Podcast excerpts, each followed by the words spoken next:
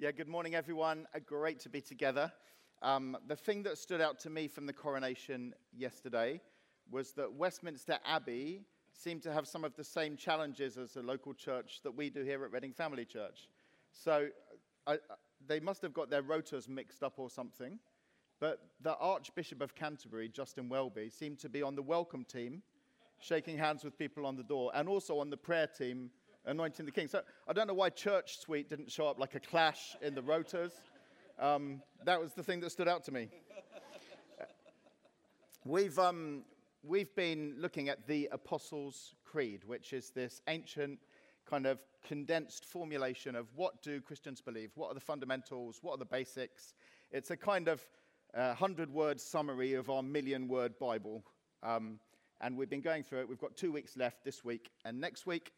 And um, this week we're looking at this section. So I believe in the Holy Spirit, which Liz introduced to us last week. Who is the Holy Spirit and what does he do? And then the following three lines the Holy Catholic Church, the communion of saints, and the forgiveness of sins. And so that's what we're going to be looking at today. And remember, we said that the creed, one of the ways that you can look at the shape of the creed is that it's, it, it's the work of God as Trinity. So the work of the Father, the work of the Son, and then the work of the Holy Spirit. So here, the red one is about the Father, the, the, whatever the color that is. Green one is about the work of the Son, Jesus Christ. And then this section that we're in now is about the work of the Holy Spirit. So I believe in the Holy Spirit and his work in the worldwide church, in the local church, in the forgiveness of sin. So that's this section. Uh, the other way of um, thinking about the creed is that it's a kind of a summary of the story of the Bible. So the story of God. And so you've got in the past, you've got God as creator and Jesus dying on the cross and rising again. In the present, right now, Jesus is sitting in heaven at the right hand of the Father, ruling over everything, and the Holy Spirit is at work in the church and in the world.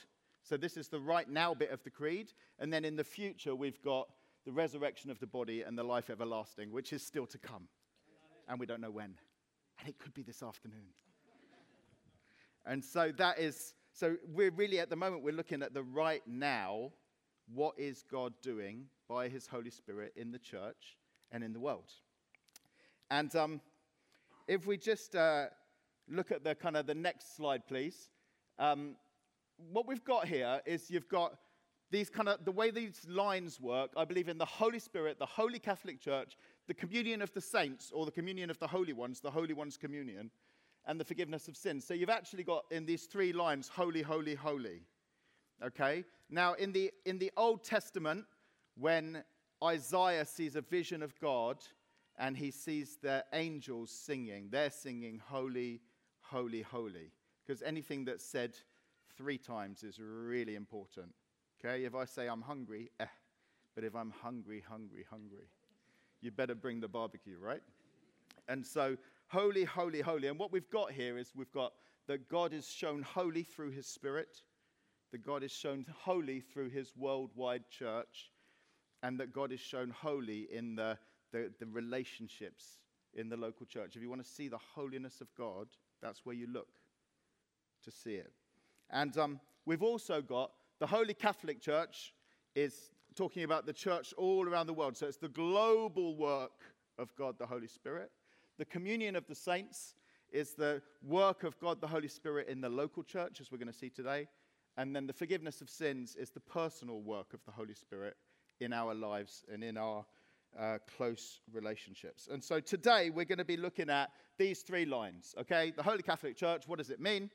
And on each one, what we're going to do, we're going to do an what does it mean, an explanation, and then how should we live differently? So uh, an encouragement, explanation, encouragement uh, for each of these three lines. And for each one, I'm going to tell you a story from the 14 year old me growing up in Cyprus, okay? So if you don't get anything today, you'll have a little picture of what I was like as a 14 year old. But hopefully, you see a lot more than that today. So that's what we're going to do. Now we're going to watch our Creed video. And every week we've been reading along, following along. But this week we've got Brother Simon, who's part of our church, who's from Hong Kong, reading in Cantonese. So we won't be able to read along because Most of us don't speak Cantonese, but if you do, feel free to follow along. Uh, but it would be great just to hear the creed read to us in one of the heart languages of one of the members of our church, because this is truth that goes around the world. Okay, so let's roll that VT.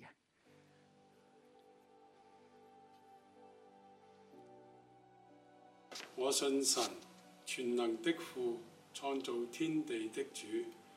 我信我主耶穌基督是神的獨生子，因聖靈感孕，由童貞女瑪利亞所生，在本丟比拉多手下受難，被釘在十字架上，受死，埋葬，降在陰間，第三天從水裏復活，升天。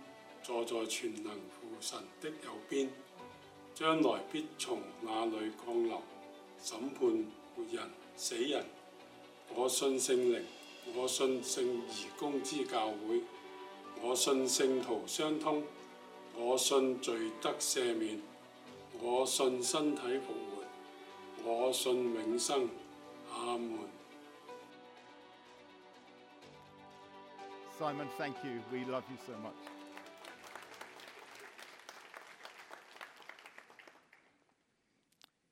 So, we're going to look at these three lines. I believe in the Holy Catholic Church, I believe in the communion of saints, and I believe in the forgiveness of sins. And I believe in them. I wonder, do you?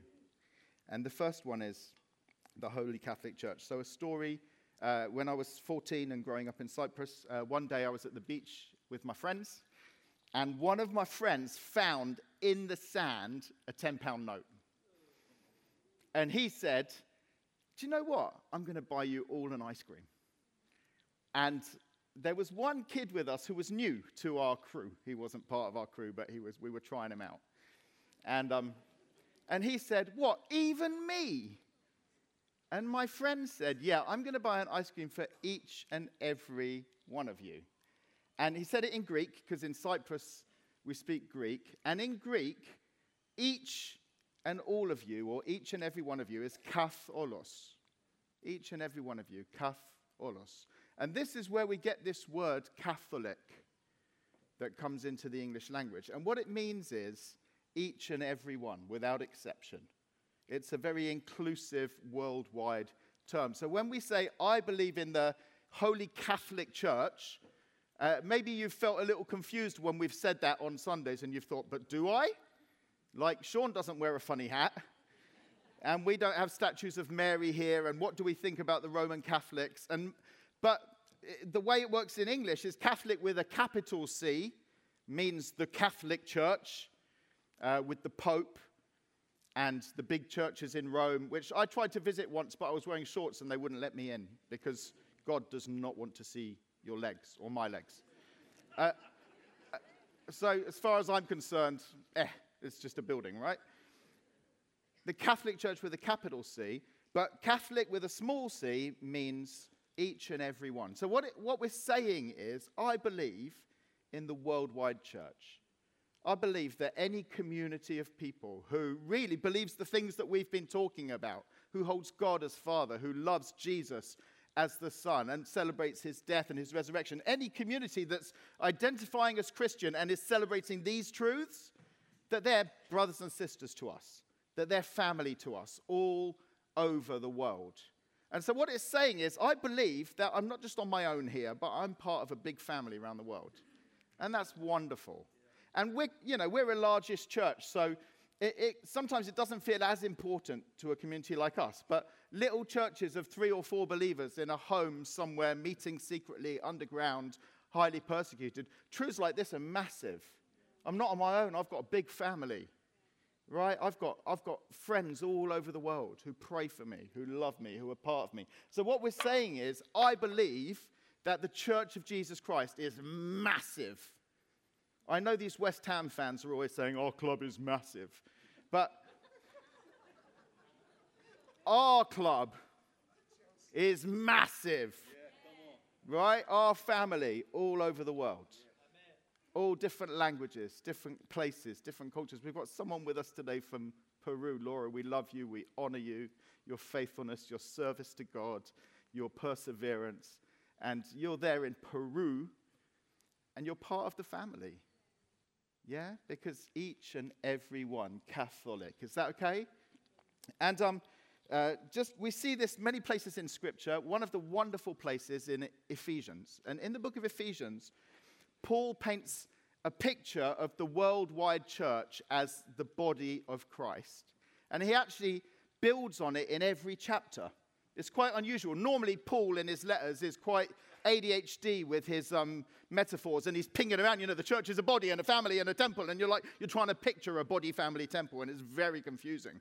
But in Ephesians, he builds this picture all the way through the book, every chapter, of the church as a body all over the world, whose head is Jesus Christ, whose members are stretched out into different countries, and the church in Mongolia is the finger of Jesus. You know, the church in England is the appendix of Jesus. Do, is it even necessary? Um, and so, I'm sorry, I don't mean that. If Ephesians, Ephesians 1 22 and 23, we read this. And he put all things under his feet and gave him, Jesus, as head over all things to the church, which is his body. The church is his body, the fullness of him who fills all in all. So when, when Paul was persecuting Christians, he has a Jesus appear to him, and Jesus says, Why are you persecuting me? And Paul's like, Hang on, I wasn't. I was persecuting Christians, but Jesus is like, Why are you persecuting me? Because if you're beating my body, you're beating me. Yeah? In English, we don't say, uh, My head has an ache. We say, I have a headache. I have a stomach ache. If one part of my body is hurting, the whole of my body is hurting. And so we're, we're a worldwide body, and we know that. We feel that. When we hear news that's amazing from another part of the world, we celebrate. When we hear sad news from another part of the world in, in, in terms of the church, we feel pain with our brothers and sisters because we're identified with Jesus and identified with each other. Amen? And so I just want to illustrate what does the church around the world look like right now at the moment, okay? So really quickly please, I need one man and one woman who were born in Africa. Quickly. Yep. There we go. A man and a woman born in Africa. Please come on the stage. Thank you. I need one person born in Asia. Quickly. You born in Asia, Giles? Amazing. Okay, well, uh, we need to choose now. right? Everybody cheer for Giles if you want him. What's your name? Stephanie. Everyone cheer for Stephanie if you want her. oh, Giles. Okay. Everyone's welcome, each and every one. Okay. Oh dear. Um, we need one uh, person that was born in Europe, please. There we go. Yeah, yeah. Come, come, come, come, come. No, Anne, Anne, Anne, Anne. We've got someone. Thank you. Well done. And I need one other. So if you weren't born in Africa, Asia, or Europe, maybe South America, maybe the Middle East, somewhere else. Anyone? Australia? Yeah, that. Uh, please come. Where were you born, brother? Caribbean. Perfect. There we go. Right. Now, if you stand here, the worldwide church at the moment, if you took a sample of five Christians, this is what it would look like two from Africa. So if these are 20% each, right? The worldwide church at the moment is 40% African, 20% Asian, 20% North Atlantic, so that's European, North American, and 20% other, so that's South America, Middle East, Caribbean. The worldwide church at the moment looks like this. If you asked an alien to come and go, What is a Christian? and it did some research, it would, it would as a kind of average thing, it would come up with an African. Okay? Um, if you guys could sit down, you've done that really well. Thank you.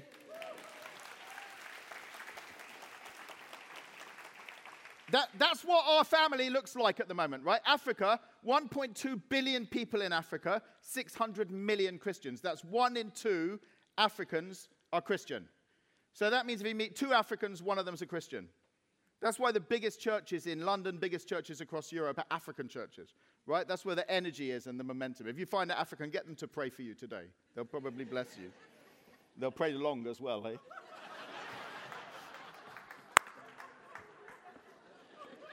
Eh? Did you know there are more Christians in China than there are in the USA? Do you know that? So, the language that we heard today, Cantonese, the creed being read, is the fastest growing Christian language in the world. Okay, there's going to be a lot of Cantonese in heaven. And um, Robert Schreiter, he says this. He says, What is most striking about the extension of Christianity around the world today is its great diversity as it's been incarnated in so many different cultures of the world. We are indeed, for the first time, part of a world church. It's just really nice to picture this is what the body of Christ looks like when we say, I believe in the Holy Catholic Church. That's what we're saying. I believe I'm part of a big body, and this is what it looks like. So, what do we do about that? Well, we love, we respect, we honor, we celebrate, we pray, we're aware, we track, we connect, we stay in touch, we learn from one another. We have all the privilege of going, if I'm the finger in the body, I want to learn from the knee on the other side of the world. You know, we, we, we, we, we enrich ourselves by learning from each other. It's a privilege, it's a joy, it's a beauty. So that's a really happy line. I believe in the Holy Catholic Church. When we say that, we say it with a big smile on our face, okay? Turn to someone near you and go, I believe in the Holy Catholic Church.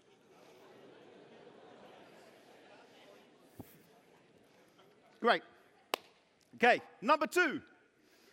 I believe in the communion of saints. So if the first one is talking about the global church, this one is actually talking about the local church and what the local church feels like. And um, another story from 14 year old me in Cyprus. I was walking in the mountains of Cyprus with my best friend, and um, we were kind of trekking for a few days. And um, we came across this place that we'd never seen before, and it wasn't on any of the maps.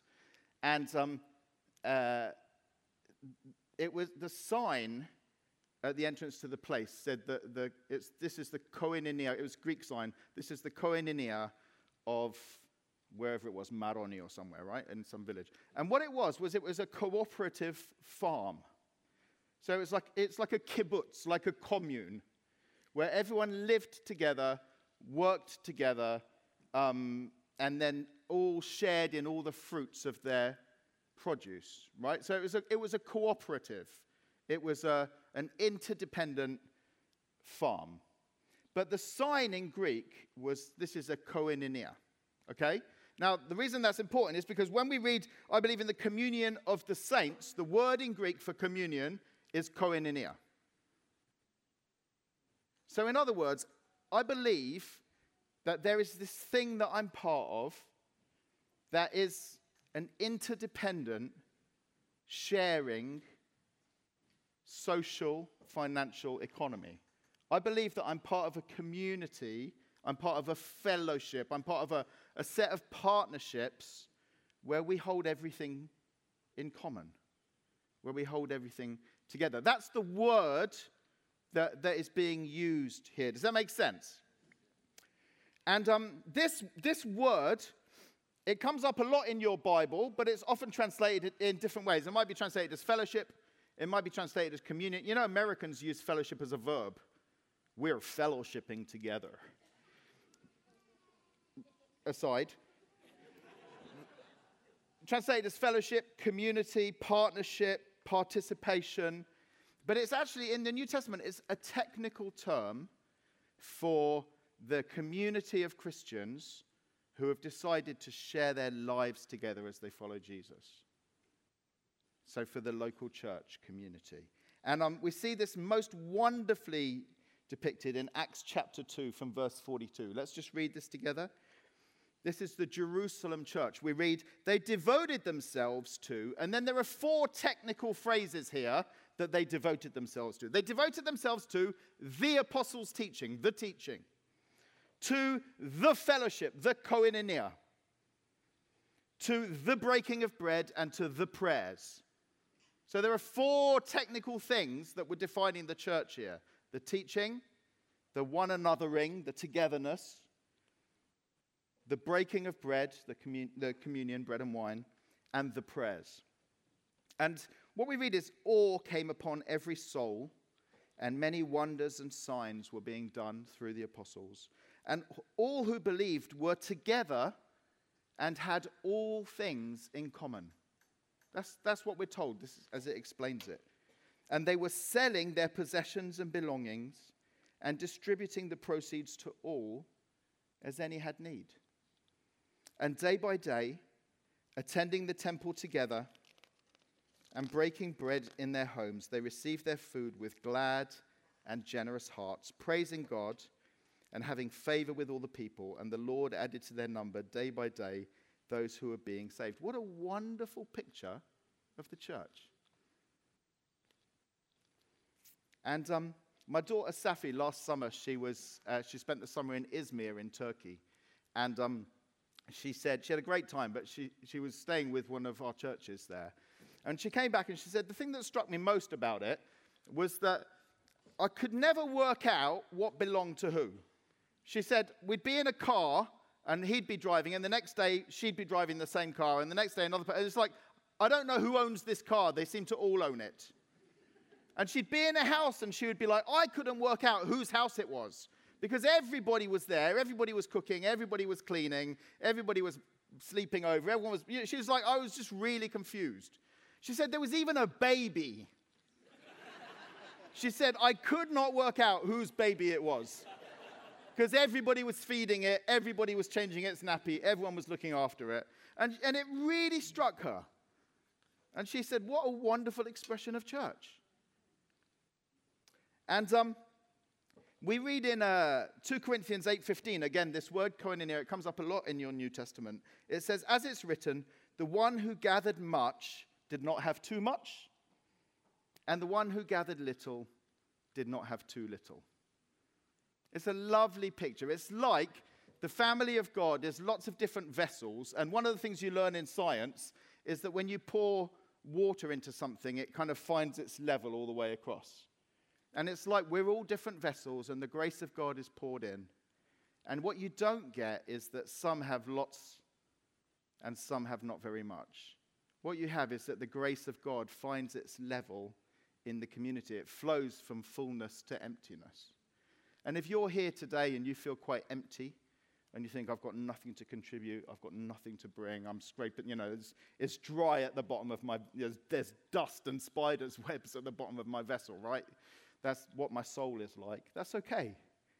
Let the fullness flow to you from others, and you just receive. You don't have to contribute. You don't have to, like, you just be here, and, and it flows from fullness to emptiness. And if you're here today and you, you got loads, I don't know, loads of joy, loads of energy, loads of time, loads of skills, loads of resources, you're good at stuff, let that flow into other people's lives.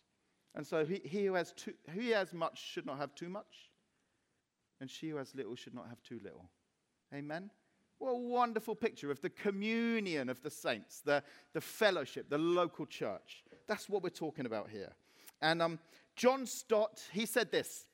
He said, Jesus died and rose again, not only to save sinners like me, though he did, but also to create a single new humanity.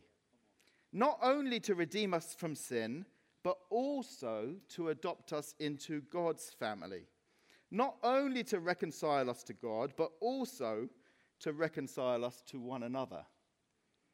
The church is an integral part of the gospel. The church is an integral part of the gospel. The gospel is good news of a new society as well as of a new life. That's why when we look at the creed and we say these are the irreducible minimum statements, this is the essential for what it means to be Christian, and you've got God as Father and Creator, you've got Christ as Redeemer and Lord, but you've also got the church. That's part of the irreducible minimum of what it means to be a Christian is to be in a church community. So you can't say, Oh, yeah, I love the Father, I love Jesus, I love the Spirit, but I hate the church. Because Jesus will go, Well, that's my body that you hate in. And you can't say, I'm fine with God on my own in my house watching videos on YouTube, but I, I don't like other people. I understand that. There's lots of people not to like, right? look to your left, look to your right. But you cannot become a fruitful, living, growing disciple of Jesus Christ on your own. Because a lot of being a disciple is about being patient with people, forgiving people, loving people. You can't do that on your own. If I'm on my own, I think I'm smashing Christian life, but then I talk to people. right?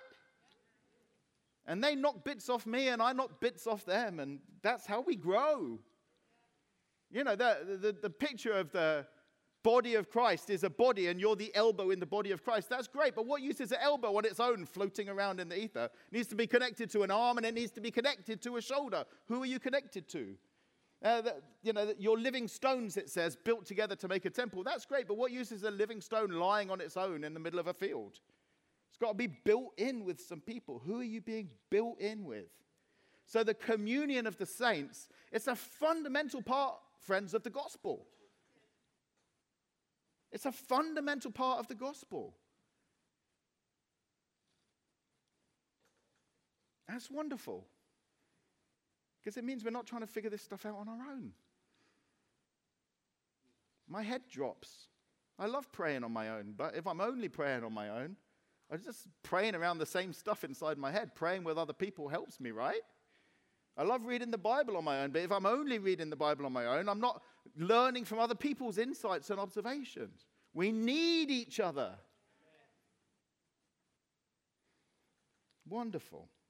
So, we've seen the Holy Catholic Church, and we've seen, I believe in the communion of the saints. Just turn to someone and go, I believe in the communion of the saints. But only if you mean it, obviously.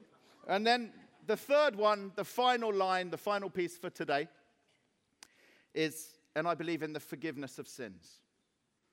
I believe in the forgiveness of sins. Okay, and this, this, it doesn't stand on its own. It's part of this section of the creed. It's part of the work of the Holy Spirit. It's part of the community of God, the forgiveness of sins. And, um, and third story from when I was 14, growing up in Cyprus, uh, we went to watch basketball quite a lot, and there was a lot of fighting in between the supporters of different teams. And when we were 14, we thought that was cool. And um, one time, a group of uh, my friends were fighting with a group of supporters of another basketball team. And a bunch of guys from the other team grabbed one of my mates and they held him and they were beating him. So they're holding him and they're punching him. And we were all shouting at them, aphisto, aphisto in Greek, which means let him go, release him, let him go. Okay? Release him, let him go.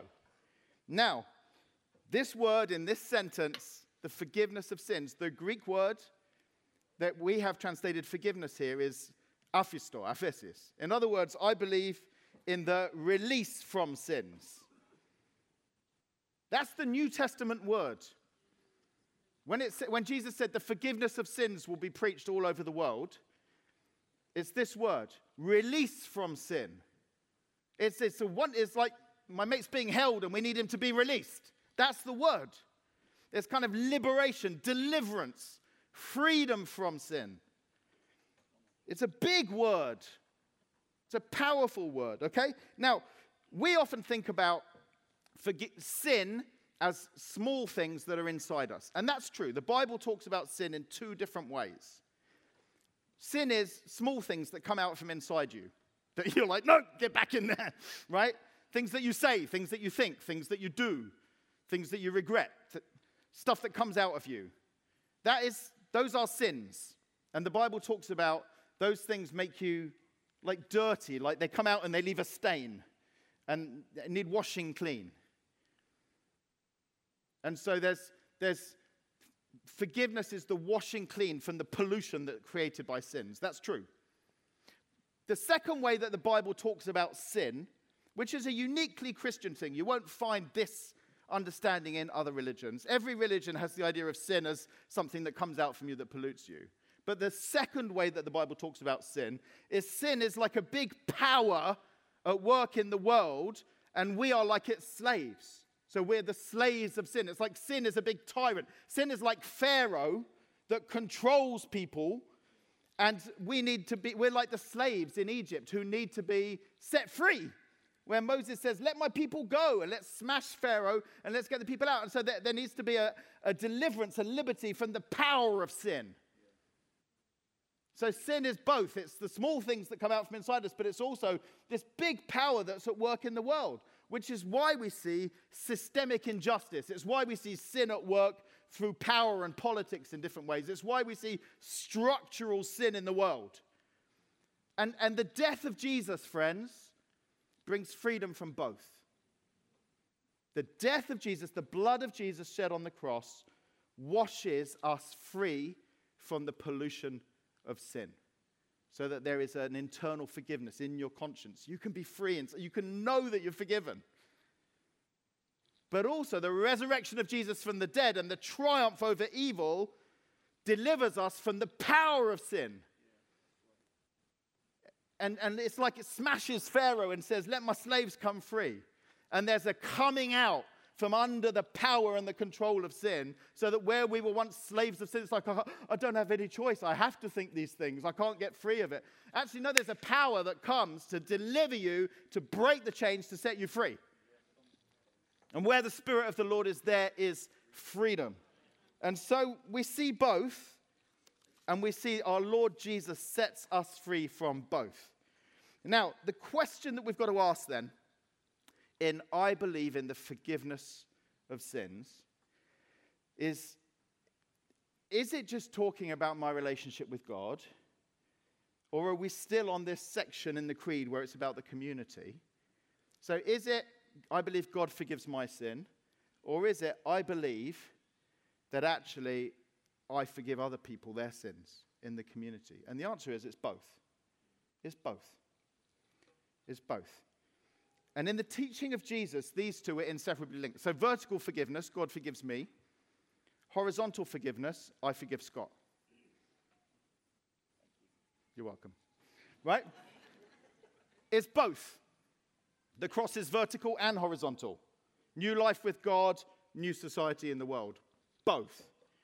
And in the Lord's Prayer, in the teaching of Jesus, the two are inseparably linked. So the Lord's Prayer, yeah? Give us this day our daily bread and forgive us our sins as we also have forgiven those who sinned against us. It's both. We pray that every day. Every day, God, forgive my sin. And every day we pray, God, I forgive those who've sinned against me. That's part of what we do every day. And then, and then it's, and lead us not into temptation, but deliver us from evil. But we don't often read the next verse in Matthew. So, Matthew 6 and 14, Jesus then says this. He explains it. Because if you forgive others their sins, your heavenly Father will also forgive you. But if you don't forgive others their sins, neither will your Father forgive your sins. So, in Jesus' mind, there's a connection. Because freedom from sin means there's a freedom that comes to me that can overflow from me to other people. Free people, free people. And, and Jesus shows it in another place, the parable of the unmerciful servant. You remember the story. Peter says, How many times should I forgive my brother? Seven times. Peter thinks he's big stuff. He thinks seven's really impressive, right? You slap me, I forgive you. You slap me, I forgive you. You slap me, I forgive Seven, man. And Jesus says, No, no, no, no, no. A lot more than that. And he tells a story. And the story is there's a, there's a servant who owes the king an enormous, unpayable, massive debt. And the servant falls on his knees and says, Oh, king, please forgive me my debt. Please, I'll never pay it. And the king says, Okay, I set you free from your debt. Incredible. The servant goes straight out from the palace, finds his mate who owes him 40p. And his mate says exactly the same words that he's just said to the king. Oh, please, I can never pay you the 40 plea. Please forgive me. And this guy goes, Hell no. Throw him in prison. Like absolute horrible response. And Jesus says, This action makes the community sad. All the other people in the story, they feel sad because they're like, We can see the injustice of this and it makes the king angry. And so, what we, what, we, what we see here is there is a connection between we've been forgiven so much. Surely you can forgive Joel for that little thing with the balloon on the screen there, right? I forgive you, Joel. okay? And so, and I know it's hard to forgive because it's not just an idea, it's often embedded in us with pain, with trauma, with bad memories, with a sense of injustice, with it costing us something that we're still paying. Either really old things that we need to forgive that have kind of got ingrained and crusty and have grown into our intestines and a part of us, and you think, I'm never going to untangle this. Or fresh things that are still sore, that still hurt, that are still live, that are still happening. Forgiveness is hard. But that's why we're told that it's part of the section of I believe in the Holy Spirit. It's the work of the Spirit in you to forgive people. Of course, it's hard. You can't raise the dead, the Holy Spirit does it. You can't heal the sick, the Holy Spirit does it. You can't forgive sins, the Holy Spirit does it, right? It's the work of the Spirit in us, through us. We receive forgiveness, we have freedom, we can share that freedom with other people. Amen? The Bible says, freely you've received, freely give. So, to conclude, how are these three statements the work of the Spirit? And what I want to do just as we land is just invite the Holy Spirit to come right now. Come, Holy Spirit, we're talking about you.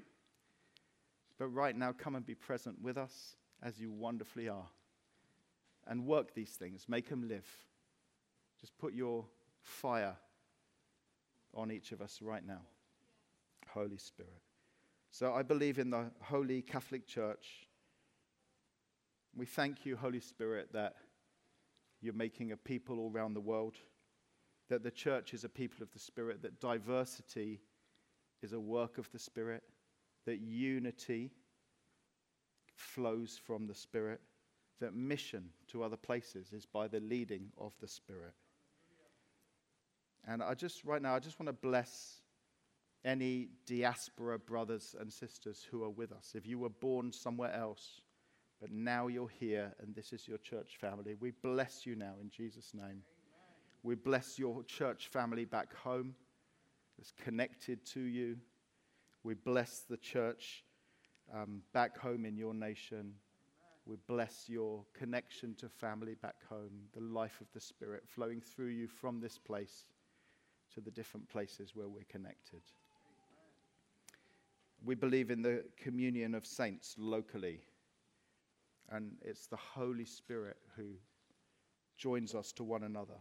The Holy Spirit who stirs things like hospitality and sharing and generosity and noticing a need and responding to it and asking for help and vulnerability. Come, Holy Spirit. We're good at this stuff, but make us better, Lord. Come, Holy Spirit. I pray, Lord, for those who have much to not have too much.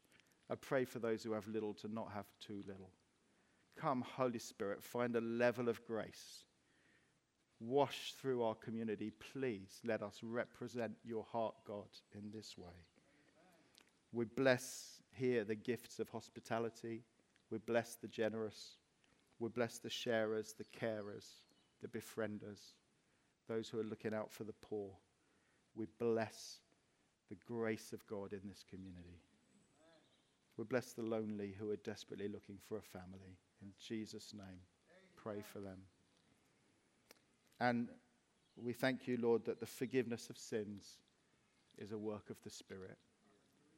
Right now, I pray that each one here would know the forgiveness of their own sin, the joy, the freedom, knowing that God does not count it against us, knowing that it's washed clean, knowing that we've got a new heart, a new spirit in Jesus Christ, knowing the forgiveness that washes into us, knowing that freedom from the power of sin in Jesus' name, those who've been oppressed under powerful sin that have had that heaviness on them right now know a freedom in the name of Jesus by the power of the Spirit.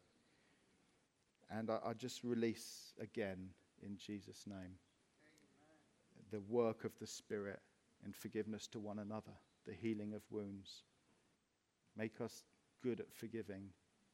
Let it be a daily thing that we're doing to forgive.